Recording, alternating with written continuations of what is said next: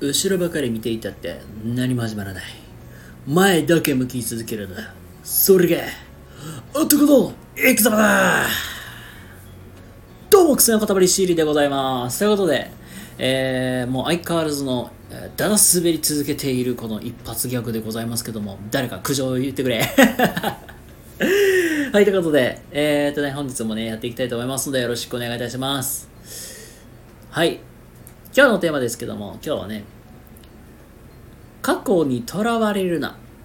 そういうテーマでね、今日はねお話ししていきたいと思いますので、よろしくお願いいたします。はい、皆さんはね、何かしら目標を立てたりとかってしてると思うんですよ。例えばダイエットで20キロ痩せるとか20キロきついな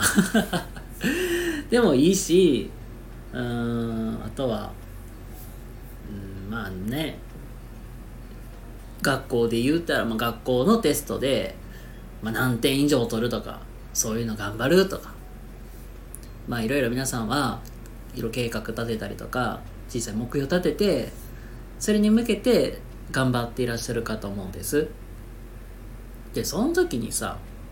皆さん目標を立てる時に過去にめっちゃとらわれすぎなんですよ。どういうことかっていうとさ、皆さんは過去にこういうことがあった、こういうのがあったみたいな、例えば、さっき言ったダイエットの例で言うとさ、過去にじゃあダイエットをチャレンジしてみましたと、1日じゃあ、1日30分ウォーキングするとかでもいいし、食事制限をするとかっていうのを決めてたけど、それでも過去にチャレンジしても10キロもダメだった、5キロもダメだった、2キロ3キロでやっとだったみたいな。で、そんな私がじゃあ20キロも痩せるなんてダイエットなんて無理みたいな。で、そういう目標立てずに、じゃあ1キロ痩せられるように頑張るみたいな、そういうのにシフトチェンジしていく方もいたりするだろうし、テストで言ったら、過去に僕はこんな、例えば数学で50点しか取れんかったのに、そんな俺が90点なんて無理だよみたいな、そういうね、だからじゃあ数学は60点取れるように頑張るみたいな、そうやって目標がなんていうか、ちょっとちっちゃくなったりとか、無理だから諦めるみたいな、そういう立て方をされてる方もいると思うんですよ。今日はね、過去にとらわれるなっていう話をねしてるので、言うと過去のこと考えずに、とりあえずやるって言ったら決めたらいいんですよじゃあ20キロ痩せるんだったら痩せるでいいんです。で、数学90点取るんだったら90点取るでいいんです。別に無理、立てる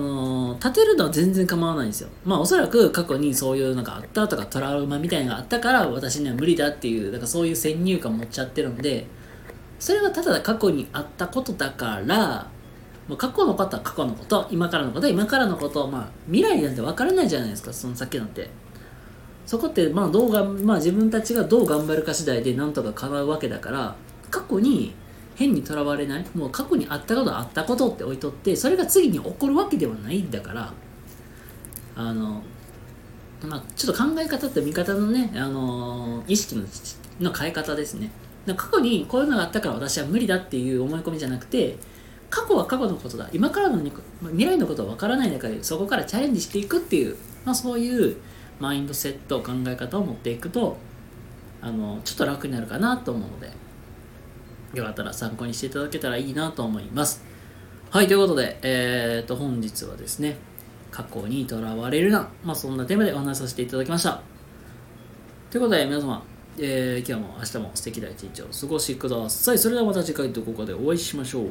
またね、バイバイ。